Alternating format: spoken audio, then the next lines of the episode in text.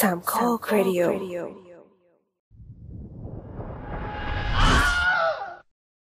นกโดโดได้รับการประกาศว่าเป็นสัตว์สูญพันธุ์ตั้งแต่ปี 1662 นกโดโดเป็นนกที่มีขนาดตัวและขนาดจะงอยปากที่ใหญ่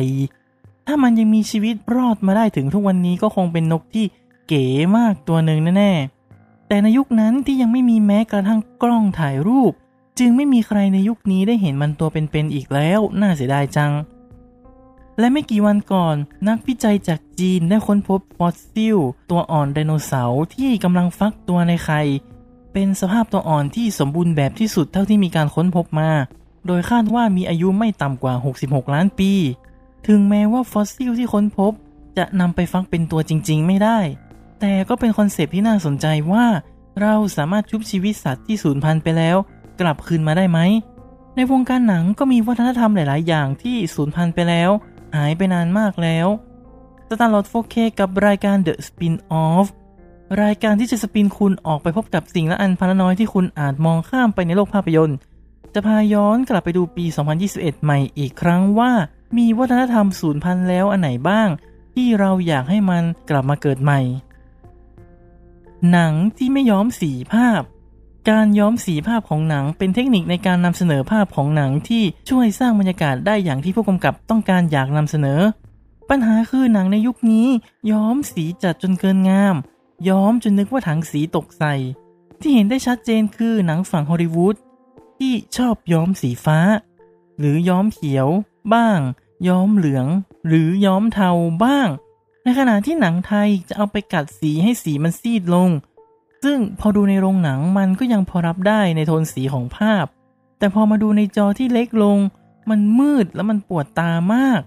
คิดถึงหนังสมัยก่อนที่ไม่ได้ย้อมสีอะไรจัดขนาดนั้นนะ เปิดดูในจอขนาดไหนก็ยังดูได้ดี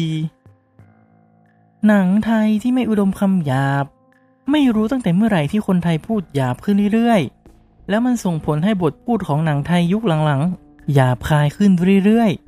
ไม่ใช่ว่าเราดัดจริตหรืออะไร แต่บางสถานการณ์มันก็เหมือนใช้คำหยาบฟุ่มเฟือยเกินไป อาจจะเพราะเราอยู่ในกลุ่มเพื่อนที่ไม่ค่อยได้พูดหยาบบ่อยๆ แต่คิดว่าหลายคนก็น่าจะรู้สึก เพราะบางทีมันก็ไม่รื่นหูเอามากๆ เวลาได้ยินคำหยาบต่อเนื่องแทบทุกนาทีของหนังที่ถึงสมัยที่หนังไทยยังหยาบแค่ มากสุดมึงกู คือยังอยู่ในระดับที่รับได้ จะว่าไปการจัดเรทหนังของอเมริกาจะคำนึงถึงการใช้คำหยาบด้วย ถ้าเป็นหนังที่จะฉายในวงกว้างจริง ๆ จะฉายให้เด็กดูจริง ๆ แทบจะใช้คำหยาบไม่ได้เลย ในขณะที่เรทหนังบ้านเราไม่ได้แคร์ตรงนี้เท่าไหร่ ซึ่งแปลกจัง ค่าตั๋วหนัง 120 บาท แทบจะสูญพันไปแล้วกับค่าตั๋ว 120 บาท ในแบบที่ยังไม่ได้ใช้โปรโมชั่น เพราะแม้กระทั่งโรงหนังเล็กๆ ก็ยังเริ่มต้นที่ 140 บาทไปแล้วโดยเฉพาะโรงหนังใหญ่ที่ราคาปกติแต่หลัก 240 บาทไปแล้วในบางโรง แทบจะเป็น2เท่าของราคาตั๋วในยุคเบ่งบานของพวกเรา นี่ยังไม่นับว่าโรงหนังแอบบวกค่าตั๋วเพิ่ม 20 บาท ด้วยเหตุผลที่ว่าเป็นหนังฟอร์มยักษ์อีกนะ โอเค ถึงแม้ว่า ต้นทุนโรงหนังไม่สามารถยืนราคา 120 บาทให้ได้แล้ว แต่ยังไงเราก็คิดถึงอะหวังว่าโรงหนังเล็กที่ทำราคา 140 บาทได้ ก็ขอให้ยืนราคาต่อไปอีกเพื่อพวกเรานะ การดูหนังโดยไม่คาดหวังฉากท้ายเครดิต ในช่วง 10 ปีที่ผ่านมา คนเริ่มสนใจว่าหนังแต่ละเรื่อง จะมีฉากพิเศษระหว่างเครดิต หรือท้ายเครดิตหรือไม่ ถึงขนาดที่ว่าต้องออกมาเขียนบอกกันอย่างจริง ๆ จัง ๆ ว่ามีกี่ฉาก แทนที่เราแค่นั่งดูหนังให้จบ แล้วค่อยออกจากโรง มันคงไม่เหลือบ่ากว่าแรงเท่าไหร่ใช่ไหมล่ะ หนังซูเปอร์ฮีโร่ที่ไม่ทะเยอทะยานทะเยอทะยานจริง ๆ เป็นความหมายที่ดีนะ หนังซูเปอร์ฮีโร่ในยุคนี้ค่อนข้างทะเยอทะยานจากยุคก่อน จนแทบจะหาหนังแบบยุคก่อนดูยากขึ้น ลักษณะสำคัญของหนังซูเปอร์ฮีโร่ในยุคก่อนคือ เป็นเอกเทศดำเนินเรื่องในทิศทางของตัวเอง ไม่เกี่ยวพันกับเรื่องอื่นๆ ถึงขั้นสร้างจักรวาลสเกลไม่ใหญ่มาก คือการช่วยเหลือเมืองของตัวเอง และอาจจะช่วยโลกบ้าง แต่จากความสำเร็จของ อืม เรารู้กันดี ก็ทำให้หนังซูเปอร์ฮีโร่ถูกยกระดับขึ้น ไปในขั้นที่ว่าเราเริ่มจินตนาการตามผู้สร้างไม่ทันแล้ว และสเกลที่ใหญ่เกินตัว อย่างช่วยกอบกู้จักรวาล มันก็เริ่มห่างไกลจากอะไรที่เรากำลังอินอยู่ นอกจากนี้การเกี่ยวข้องกันเองภายในที่ยุ่งเหยิงขึ้นทำให้เราต้องเริ่มเหนื่อยในการทำการบ้าน และเริ่มลำบากใจที่เลือกจะไม่ดู เพราะ กลัวว่าจะพลาดอะไรไป คิดถึงหนังที่จบในตัวเองจัง เข้าใจง่ายดีไม่ซับซ้อน โลกก่อนที่จะมีกำแพงเบอร์ลินแห่งชนชั้นหนัง กำแพงเบอร์ลินเป็นกำแพงที่สร้างขึ้นช่วงสงครามเย็น มีวัตถุประสงค์เพื่อปิดกั้นพรมแดนระหว่างเบอร์ลินตะวันตก ซึ่งเป็นส่วนหนึ่งของเยอรมันตะวันตก กับเยอรมันตะวันออกที่โอบอยู่โดยรอบ มีความยาวทั้งสิ้น 155 กิโลเมตร เริ่มสร้างเมื่อวันที่ 13 สิงหาคม ปี 1961 ก่อนถูกทลายในวันที่ 9 พฤศจิกายน ปี 1989 มันคือสัญลักษณ์ของความขัดแย้งระหว่างระบบทุนนิยมของยุโรปตะวันตก ภายใต้การนำของสหรัฐอเมริกา กับระบบคอมมิวนิสต์ของยุโรปตะวันออก ภายใต้การปกครองของสหภาพโซเวียต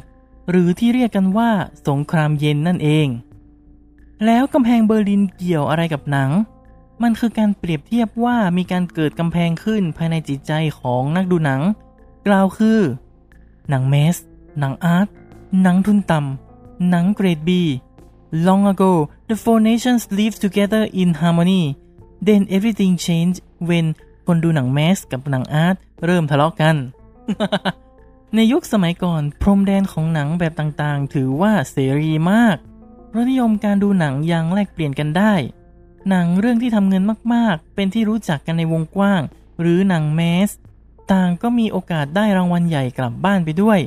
หนังอาร์ตหรือหนังที่ทำมาเพื่อเชิดชูคุณค่าด้านศิลปะ ก็สามารถทำเงินได้ถ้าผู้ชมเห็นว่าดีจริง และมีช่องทางได้ดู แต่เมื่อโลกเข้าสู่ศตวรรษที่ 21 มันก็ได้เกิดช่องว่างขึ้นเรื่อยๆ เมื่อหนังฟอร์มใหญ่เริ่มลงทุนมากขึ้นเพื่อหวังกำไรที่มากขึ้น ในขณะที่หนังอาร์ตยังคงรูปแบบเดิมคือ ไม่เน้นทุนสูง ไม่เน้นกระแสการตลาด นั่นจึงเริ่มขัดกับแนวทางของธุรกิจที่ ในมุมมองของเจ้าของเงินที่ลงทุนไป คือกำไรสูงสุดช่องว่างจึงเริ่มห่างกันเรื่อยๆ และมันก็ไปกระทบกันโดยตรงคือ ในแง่ธุรกิจ หนังแมสเริ่มจะต้องตีตลาดอย่างหนักเพื่อให้คุ้มค่าที่ลงทุนไปทำให้มันไปเบียดเบียนกับรอบฉายหนังอาร์ตและการโถมเข้ามาของหนังแมสทำให้รสนิยมของคนดูเริ่มเปลี่ยนไป เป็นไปในแบบที่ชอบหนังแนวๆนี้ ซึ่งก็ก่อให้เกิดความไม่พอใจของแฟนหนังอาร์ตซึ่งเขาก็จะเกิดความรู้สึกว่าหนังแบบนี้เนี่ยนะที่จะมาแย่งโรงฉายหนังของเรา ก็จะเริ่มมีการฟึดฟัด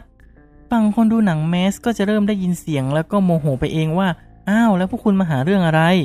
แล้วก็จะพานไปเองว่าหนังพวกคุณดูยากหัวสูง จากนั้นกำแพงเบอร์ลินแห่งหนังก็ค่อยๆก่อตัวขึ้นมาในใจ ในช่วงไม่กี่ปีที่ผ่านมายิ่งเห็นได้ชัดขึ้น ในตอนแรกนั้นทั้งผู้สร้างหนังก็ไม่ได้แบ่งพรรคแบ่งพวกอะไร ต่างก็ยังเห็นและเคารพกัน จะมีแต่แฟนหนังที่กีดกันกันเองแต่ด้วยแนวทางที่แตกต่างกันเรื่อยๆฝั่งคนทำหนังก็เริ่มไม่ค่อยพอใจกันแล้ว มีการเปิดมาของผู้กำกับหนังสายรางวัลก่อน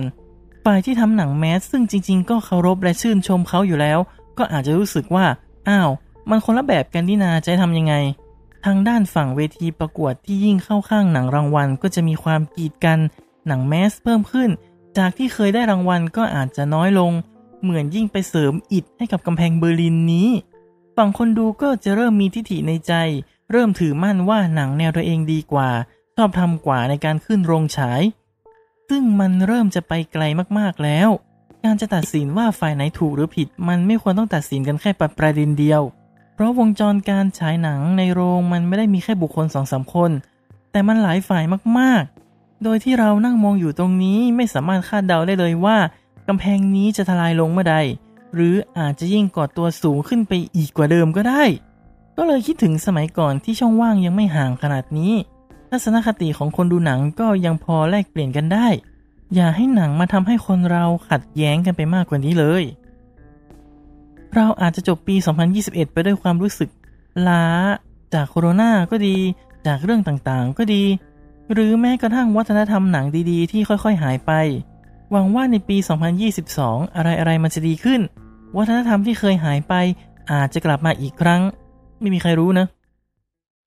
ติดตามรายการ The Spin-off ได้ทางแอปพลิเคชัน Podcast ชั้นนำที่รองรับระบบ RSS Feed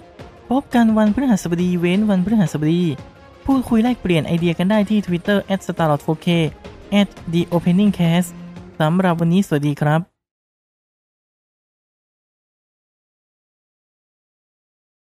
เออคิดถึงสังคมตอนที่คนยังไม่รู้จักคำว่าคลิปสปอยหนังกับประโยค หนังเรื่องนี้มี end credit สองตัว เนอะ